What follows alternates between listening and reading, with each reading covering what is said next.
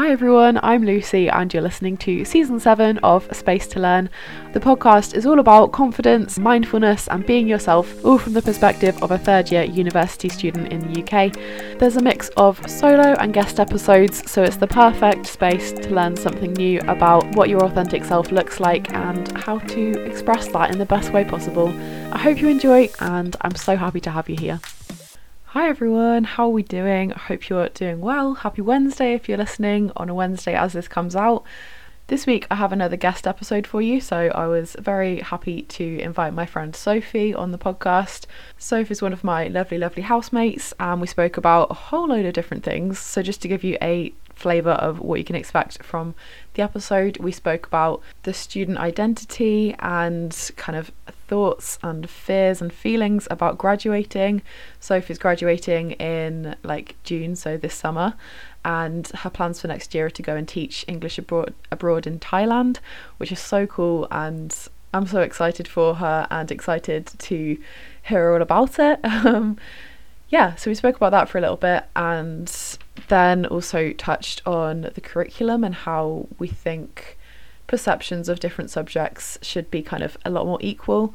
Um, so, for example, Sophie studies English, and we spoke about the perception of English compared to STEM subjects and also uh, languages. So, yeah, a whole load of different things. We also touched on Sophie's upbringing and her experience of moving to Nottingham, which is obviously a city, compared to her very rural upbringing. So, yeah, we spoke about a load of different things, and she has some great words of wisdom, and hopefully, kind of, it's just a nice, chatty, chilled out episode. We recorded this on Sunday evening. And yeah, I think at the time I was like, oh, you can't tell that I'm tired, but I feel like you definitely can tell that I'm bloody exhausted after a really long day of playing korfball the day before. So yeah, just a little um, apology for sounding kind of croaky and just a bit worn down. Hopefully that doesn't come off too strongly, but I know that I can tell when I'm editing it back. Um, but yeah, I'll leave you to enjoy the episode with Soph and all of her experiences and perspectives on culture and uni life. So, yeah, enjoy and I hope you're having a lovely week.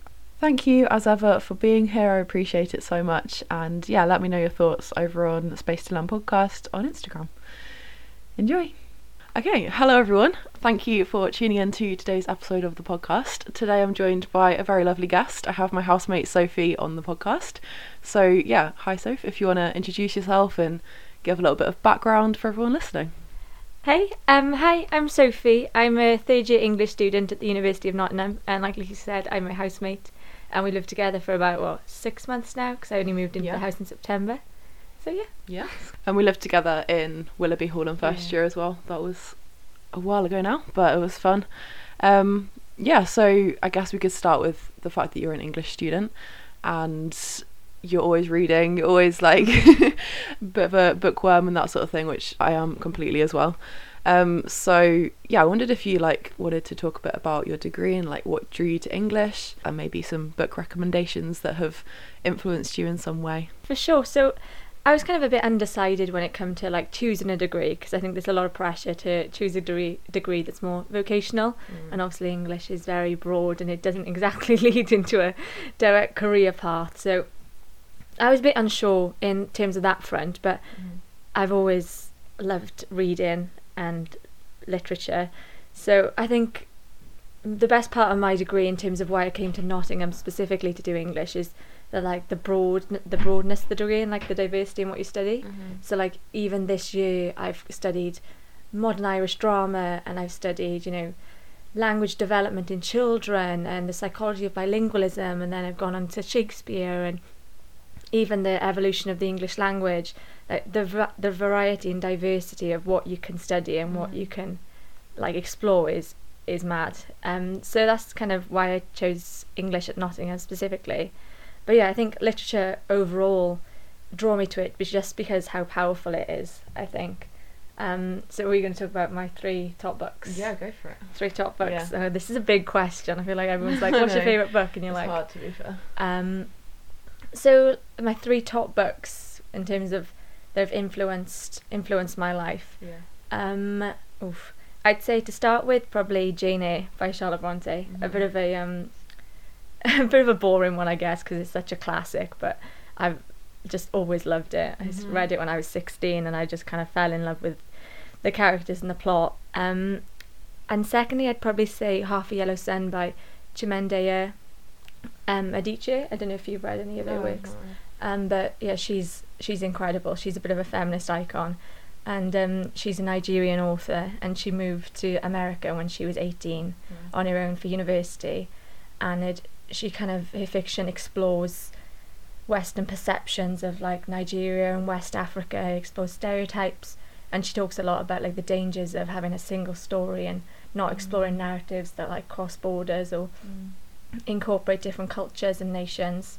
So that's really cool. I think I like it. I love her and how she just kind of delves into topics that like the Western literary canon doesn't divul- divulge into. Yeah. Especially if you study literature at school, you don't really come across these other types of stories or narratives that are just so important and Mhm. kind of open you up to how powerful literature can be if you read beyond that kind of, like I said, the Western yeah. narrative. It's such a shame. Like in school, you just focus on like it's all just like white authors and For all sure. the poetry, especially, and it's yeah, definitely that kind of diversity in your degree. I guess is Yeah. quite refreshing from your Yeah. previous education. It's a, it's a big problem as well because Yeah. y- there's no wonder why like kids don't want to engage Mm. in English GCSE when they're being made to study mice and men. Like Yeah. it's not relevant. Like there's no way they can see themselves in that story or even like politically like they, they talk about feminism in mice and men but it's like when was it written like yeah.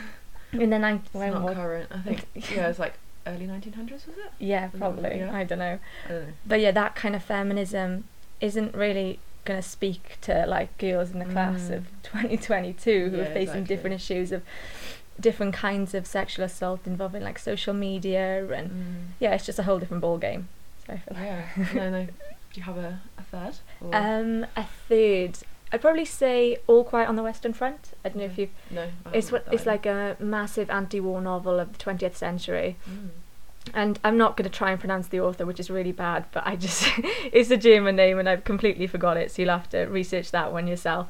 But it's incredible, and it was actually um like banned by the Nazi government when they came into power, and it was one of the first books they um they like burnt and censored Mm. because of how they they well they basically thought it was unpatriotic, but it was just exploring the absolute exploring is not the right word, but talking through the absolute horror of like Mhm. trench warfare and feeling so disillusioned with Mm. like this new mechanical way of fighting. Mm.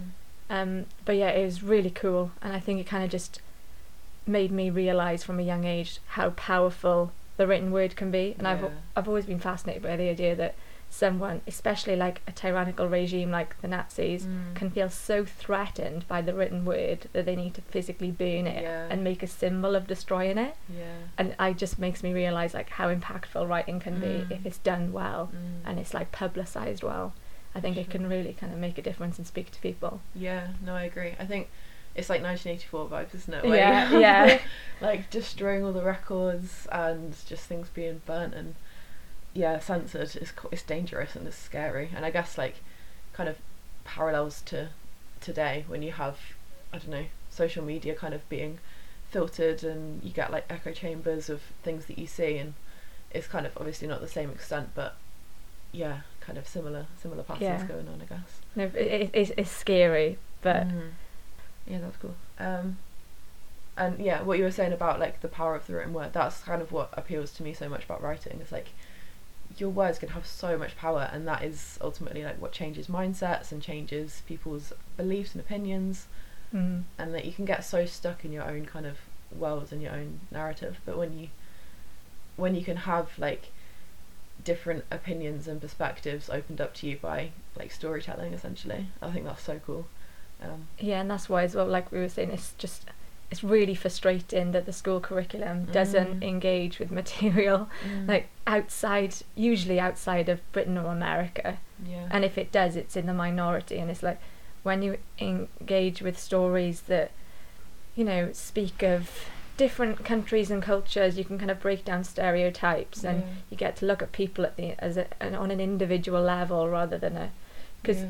I don't know if I'm like recapping a bit here but um Chimamanda Adichie was talking about when she moved to America, a um, housemate or college dorm mate Mm. right in America was um, talking to her and saying was surprised that she could speak English and was asking to listen to her. And she said in her TED talk, if you want to listen to it as well, um, she said, "Oh, can I listen to some of your tribal music?" And um, Adichie was like, "My favorite singer is Mariah Carey. Yeah. Like, what are you on about?" But because her American dorm mate had only heard this story of Nigeria Exactly. based Mm. on stereotypes of West Africa, she didn't understand that Yeah. Nigeria is a place with, you know, mu- Western music or like infrastructure and cities and money, and was none of that come to it. that's kind of a just like one example but i think that kind of applies to to most things really like you just if you don't understand where people come from and their backgrounds and their origins and have no kind of concept of that then you're just kind of always being subjected to like stereotypes and grouping people for things that aren't necessarily like reflective of them and And I think they just it's it's dangerous as well because like governments or I don't know if we're getting too political here, but like governments will use it in their power if they can. Like looking at Trump, if he can feed a narrative that all. Mexicans are trying to come over to the border and, you know, have this like certain stereotype of the immigrant, he can use that in his power, that single story, to kind of push his policy and push Mm. this right kind of Yeah, right wing for sure. agenda. So yeah, I don't know. I think it's just really interesting how it works on so many different Uh-huh. layers. Yeah, definitely. And it's the same with like history. The the history that we get taught in school is so kind of uh, yeah, you just don't have that broad Yeah. perspective and the history they choose at school as well. Mm.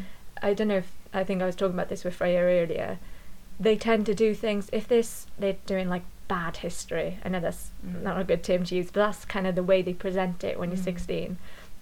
They always do it from the lens of a different country. So Mm. it's like, oh, America went through a really bad patch. American, you know, in terms of racism and institutional segregation. Yeah. Look how bad America is. But actually, I know um, obviously America was horrific and still is, still is horrific. Yeah. But Britain has its own problems too. Definitely. And in history, it's always Someone oh, else's fault. yeah, it's always oh America, civil rights movement. Oh, look how bad America were. Yeah. Look how bad we are as well. Like, there's no attempt to do a Mm. crossover. That's Mm. I don't know if that's just my personal experience in sixth form, but No, same. Like I didn't learn about any black history really in school. Did you not? No, barely any. We kind of touched on it a little bit, but it was always a subtopic of a a bigger theme rather than just learning about it because it's so important.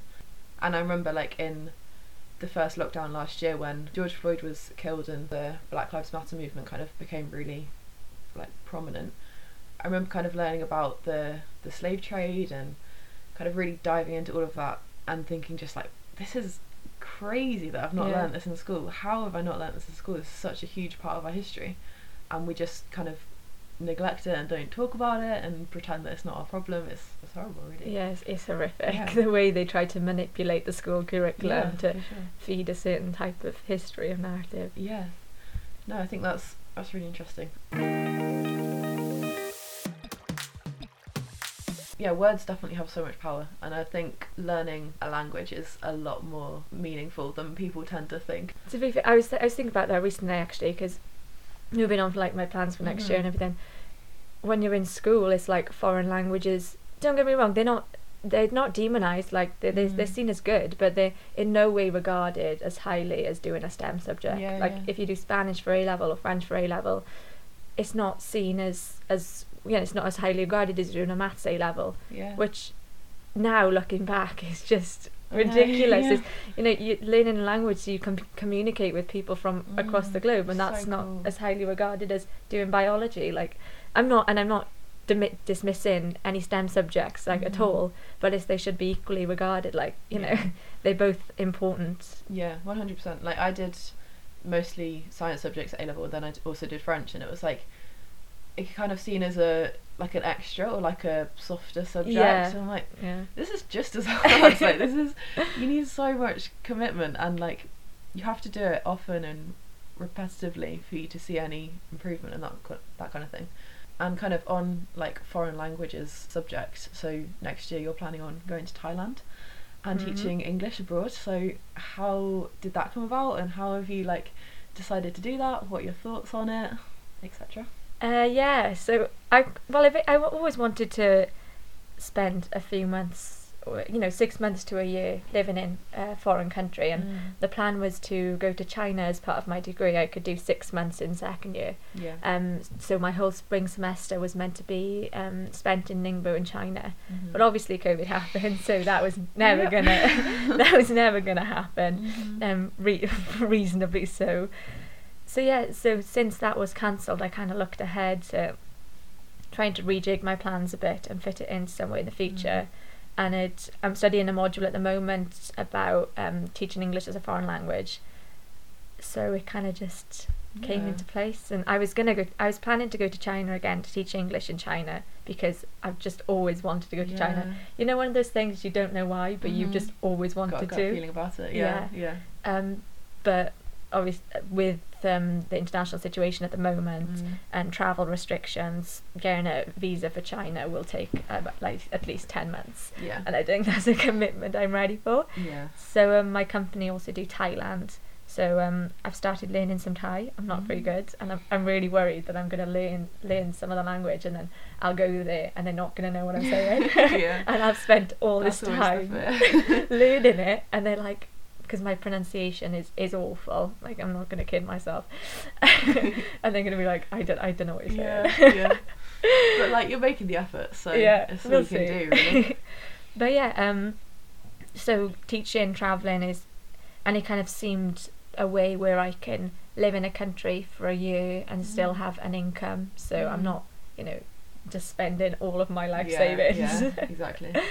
So kind of on the TEFL qualification, in case anyone's interested who's listening, um, what's the like process of being able to teach English abroad? Yeah, so you can go it alone, but meaning you can contact a school and go independently, but Mhm. there's strong recommendations to not do that Yeah. practically. It, obviously, it does depend on your situation, your circumstances. If you're if you're um, familiar with the country and you know you speak the language fluently and you have contacts in the school anyway, of course. That, that's that's great, but from someone who's never been to Thailand Yeah. before, you know, I didn't really know. I don't know what I'm doing. yeah. So um, I'm with a company called Impact Travel. You apply, and they kind of you pay them a small fee, and they help you through the visa process. They find you a school. They also once when you arrive there, there's like a three day kind of a little training, initiation. You know all the things that kind of come with travel companies. Mhm. So I would really advise looking around and finding the best deals because obviously Yeah. some are very pricey Yeah. and some are definitely better than others. So just be aware of that, make your own choice. Mhm. Like I can't speak for my company yet because I haven't gone, so maybe in a year's time I can know if I recommend them or Yeah, not. Um, we were saying about oh, and then TEFL qualification. Yeah. Uh, so basically, TEFL stands for teaching English as a foreign, teaching English as a foreign language. I know that was already quite self-explanatory, but you can do it online. It's 120 hours and it's 90 pound, um, and it kind of goes through lesson planning and ways to kind of manage the classroom, manage behaviour.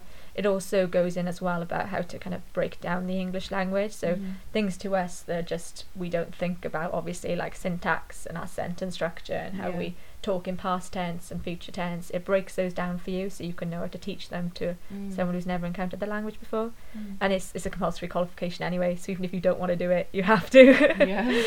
so yeah Nice. Yeah, that's cool. No, that's one of the things that's on my impossible list. Basically, a bucket list of Yeah. like so many things. And yeah, teaching English abroad would be a really cool thing to do. Um, so I'll have to get your advice and see how it goes for you. Thailand is just a stunning country. I've I never know. been, but like it looks gorgeous. I'm you're really excited. yeah everyone who's gone I've spoken to is like it's absolutely beautiful like the natural scenery So um, and it, it looks amazing so Yeah. again who knows we'll see how it goes That's cool. Um, yeah, what are your kind of thoughts about leaving uni and graduating and going off and doing your own thing? You're quite a strong, independent kind of person from my perspective, at least. I wonder if you're like nervous about it or excited or apprehensive.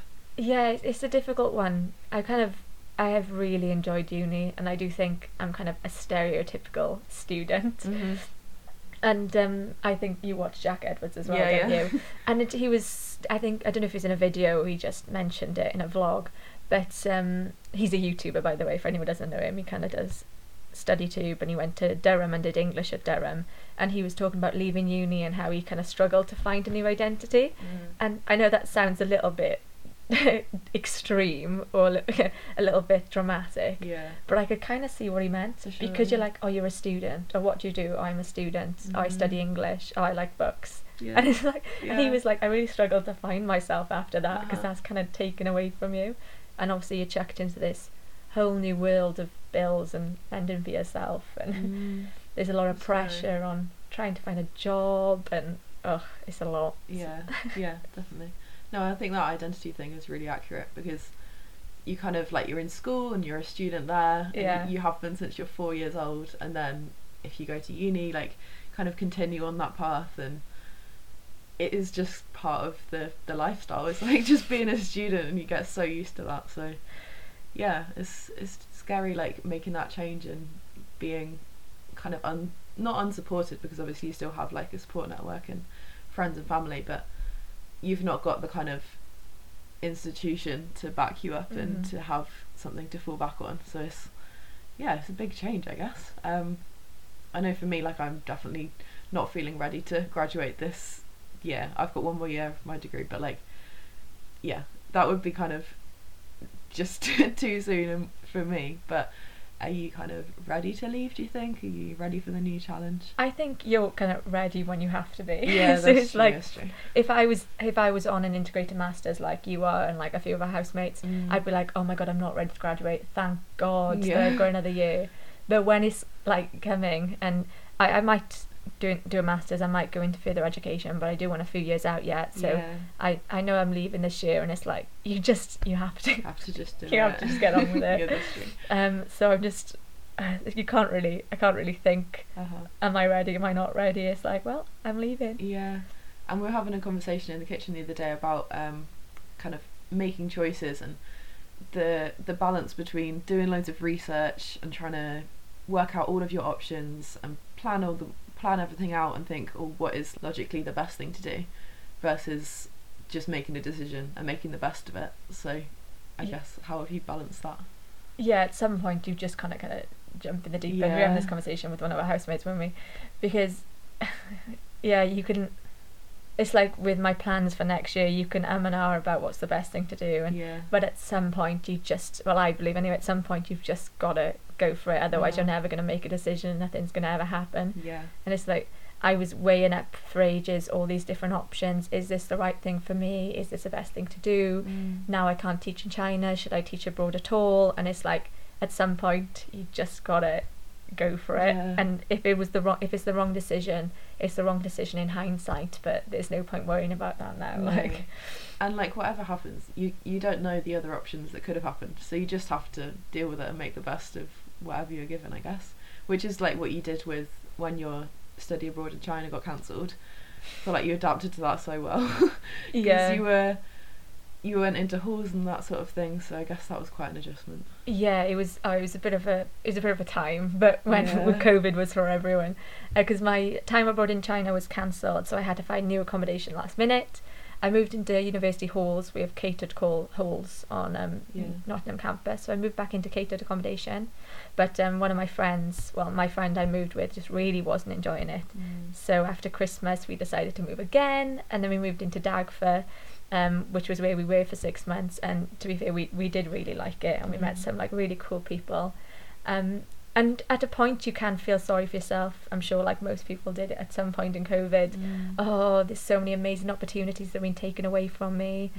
Like, where would I be right now? I'd be like walking around the on the wall of Great Wall of China, and like, which is true, and it does, it does suck, and like, you can be, oh, I'm really gutted that opportunity was taken away from me. Mm. But then, like, it's the saying, there's no point crying over spilt milk. Yeah. Like, there's there's nothing you can do about it. Yeah. Get on with it, enjoy the present, and Uh-huh. then readjust and fo- refocus on plans for the future. yeah no i 100% agree i think you're really good at doing that as well like you quite like there's no messing around you'll just do, do what you want to do you know which is really good um yeah i guess we could talk a little bit about your upbringing because I Mhm. feel like that's al- always quite interesting to, like we were saying at the start, to understand kind of the narrative that people have experienced when they're younger. Mm-hmm. Um, and you're Welsh, which is fairly apparent from the accent.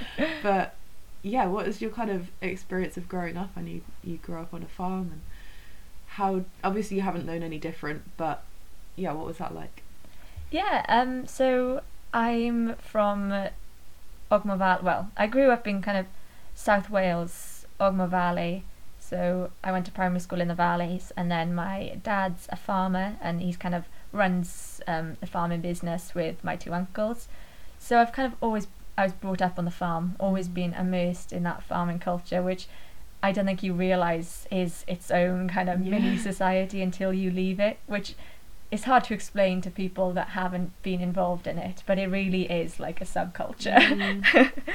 um, so yeah, brought up on the farm, obviously quite rural, um, but I, I definitely wouldn't wouldn't change it. I think it was I'm always so fortunate. Like I used to have friends over, like when even in primary school and in secondary school, and we'd be on the quads, and they'd all be like looking around the tractors, and all. I used to have ponies growing up, and I used to go to like agricultural shows and do horse riding, and obviously that's you can only kind of have those experiences if you ha- well usually you can only have those experiences if you had land Mm. because having horses yeah. and paying for tack is like ridiculously expensive. So, but yeah, um, I'm quite fortunate for that. Mm, that's cool. Um, yeah, because like I've I grew up in a little village, so kind of similar to an extent. Whenever people kind of ask me, like, oh, how how many people live in your village, or like how far is it to to the shops or that kind of thing, they're just like shocked because I guess most people grow up in like towns and big cities. And I'm like, no, I have to get in a car and drive 15 minutes to, to Tesco, or like, you have to go, go and travel to see your friends, that kind of thing. So it's it's quite different, I guess. My grandma's house um, is literally in the middle of nowhere. That's the like we call it the top farm because that's Mm. like the main, I guess the farm farming Yeah. hub, and it's yeah it's re yeah it is it is really rural Yeah. and it is uh, strange with farming because like that house has been in the family for generations and I think the house itself is about 150 years old, but before that, we used to live in the barns. We Mm. used to live, my like, what do you call them? um, ancestors. Yeah. it kind of sounds really old, doesn't it? Ancestors sounds a little bit Yeah. too like, like Like- generations before. I yeah, guess. Yeah. I don't know. Generations before me used to live in like the uh, bottom farm, and down in the sheds below. So Mm. we've been in that little area or that Yeah. kind of house for about 500 years, which is mad. That's such a long time. I know. And even with my dad's house, um, Getherford Farm, we call it, I remember we were in the upstairs one day, um, me and my sister were just messing about. I can't remember, you know, kids just yeah. messing about the place. And we come across this really old painting of my great great grandma in like traditional Oh Welsh gosh. costume. And we were like, what the, what on earth is this? But that's, when you live in a house that's that old, Yeah. you will come across Yeah, stuff that's this crazy. like your it's your great great grandma in the Victorian era, like Yeah. with a formal painting, and I forget that not everyone people live in houses, so like yeah, new builds. And, Yeah. yeah. you don't you don't stumble across your great great grandma like. No. That's crazy. Yeah. Um, do you feel like proud of being Welsh? It's an interesting one. I don't know if it's, it's not controversial to say, but I've always been a bit weary of nationalism and Mm. being patriotic. I think especially when you are British, Yeah. you it's it's obvious it's obvious to see why we would be weary to be like British. The British flag with the Union Jack to me has got so many negative connotations, Yeah. and I don't f- really feel proud of my British identity. I don't know if that's problematic to say, but I just think with the historical context, Yeah, it's hard to be. I, Yeah. I I don't know your opinions on that, yeah. but in terms of my Welsh identity, I think when I was in school, probably less. I was a bit like, oh, I don't care, and I was we I had to learn the Welsh language in school, and it was um, it was compulsory up to the age of sixteen, and I learned it all throughout primary school as well. Mm. And I was always like, I can't wait, I can't wait to stop learning the Welsh language. I hate it. It's pointless. No one speaks it. Why do we have to learn it? Mm. And about half the class, including me, would just complain and complain about why it was on the curriculum.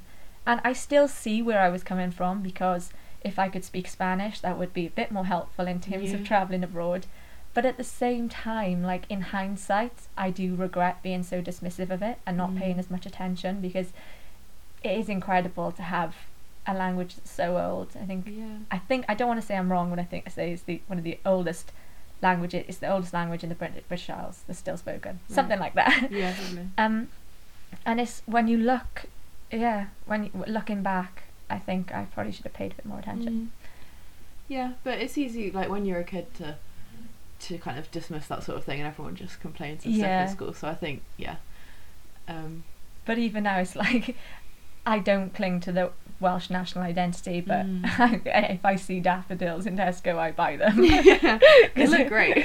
because I just miss them and they always grow obviously in my in my yeah. garden so I don't know it's a weird one Mm, I think yeah. if I if I move away from Britain I'd definitely cling to it more Yeah, that's true. I guess because yeah, we've only lived in the UK, so it's kind of it's hard to put your identity into perspective. Like, for example, um, Jade Bowler, Yeah. I've- like she's now um, going off and like studying in different countries and that sort of thing, um, and I guess that kind of naturally means you question your own cultural identity Mhm. a bit more. Whereas from our perspective, like we've not really had the contrast to compare anything to. So yeah you're just immersed in it and I think some stuff at least I, I take for granted as being part of a British national identity Mm. like the things I enjoy doing or some of my hobbies or the way I think and like Mm. approach life how much of that is influenced by Yeah. my national identity and I, I think national identity is such a complicated topic Yeah, to engage in. Like, what even is a British national identity? What's a Welsh national identity? Like, yeah. who fits into that? Who doesn't? It's uh, it's a whole. Mm. It's so politically charged as yeah, well. Think. exactly. And I guess like what you were saying before about like the student identity, Yeah. there's all these different pieces of like who we are, but it's really hard to separate the causes and like how much our environment's actually influenced who we are. And until you kind of travel and go abroad, and for me that is such a good way to to figure out who you are, like without Mhm. being too cliche, like that whole gap year. Gap year. finding yourself type thing. But like it's true because until you get out of the environment that you've grown up in, you don't really know how that fits into the rest of the world. I guess.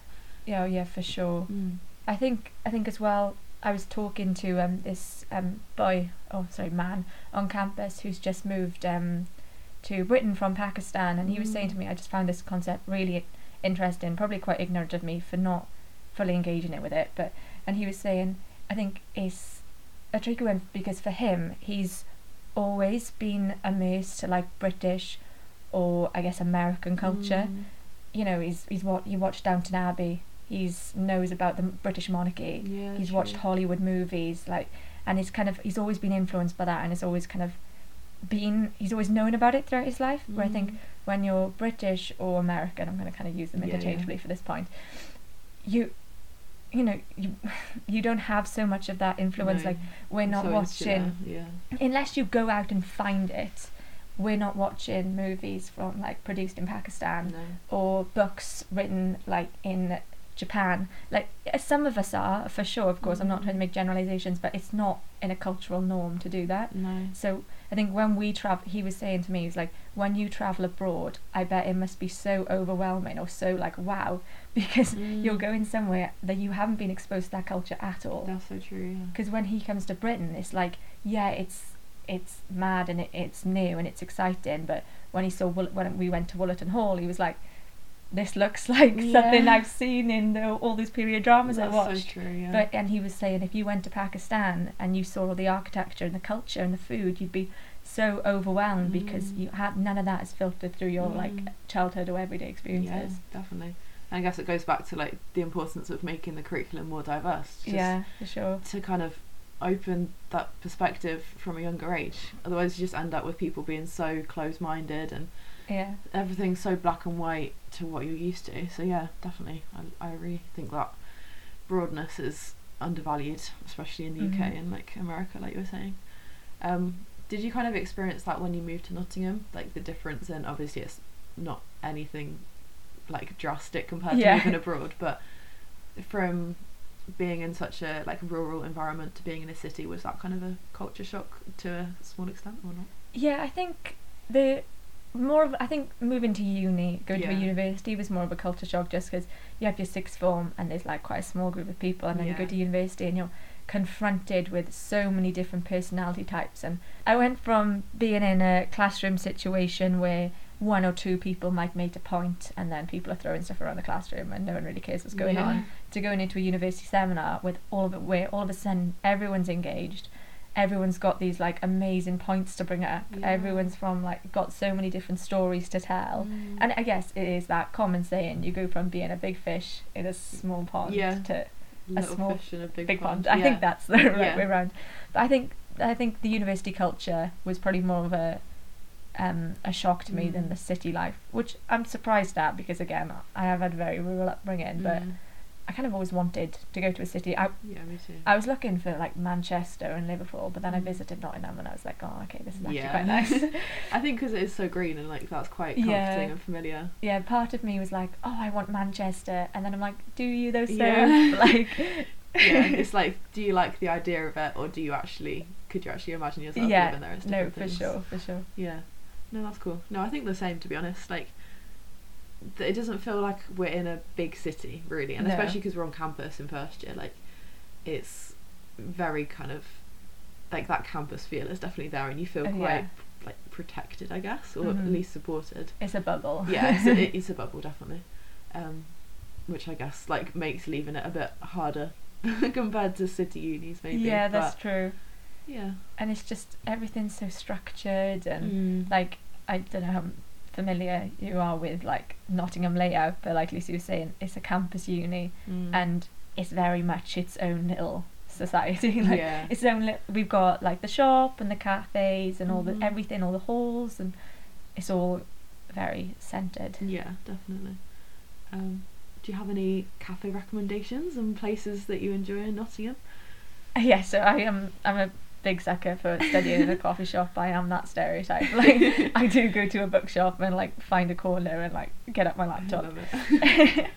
um, I think it's a difficult one because I always really do want to go to independent cafes, but then I'm the type of person to go to a cafe and want to spend four hours in that cafe, like Mm. editing an essay. Mm. And obviously, you got to be a little bit careful because you don't want to table hog small coffee shops, Yeah, and small businesses. yeah. Um, but uh, I'd say independent coffee shop recommendations in Nottingham. There's one of my favourite cafes, which I absolutely love, is called Brew and Biscuit.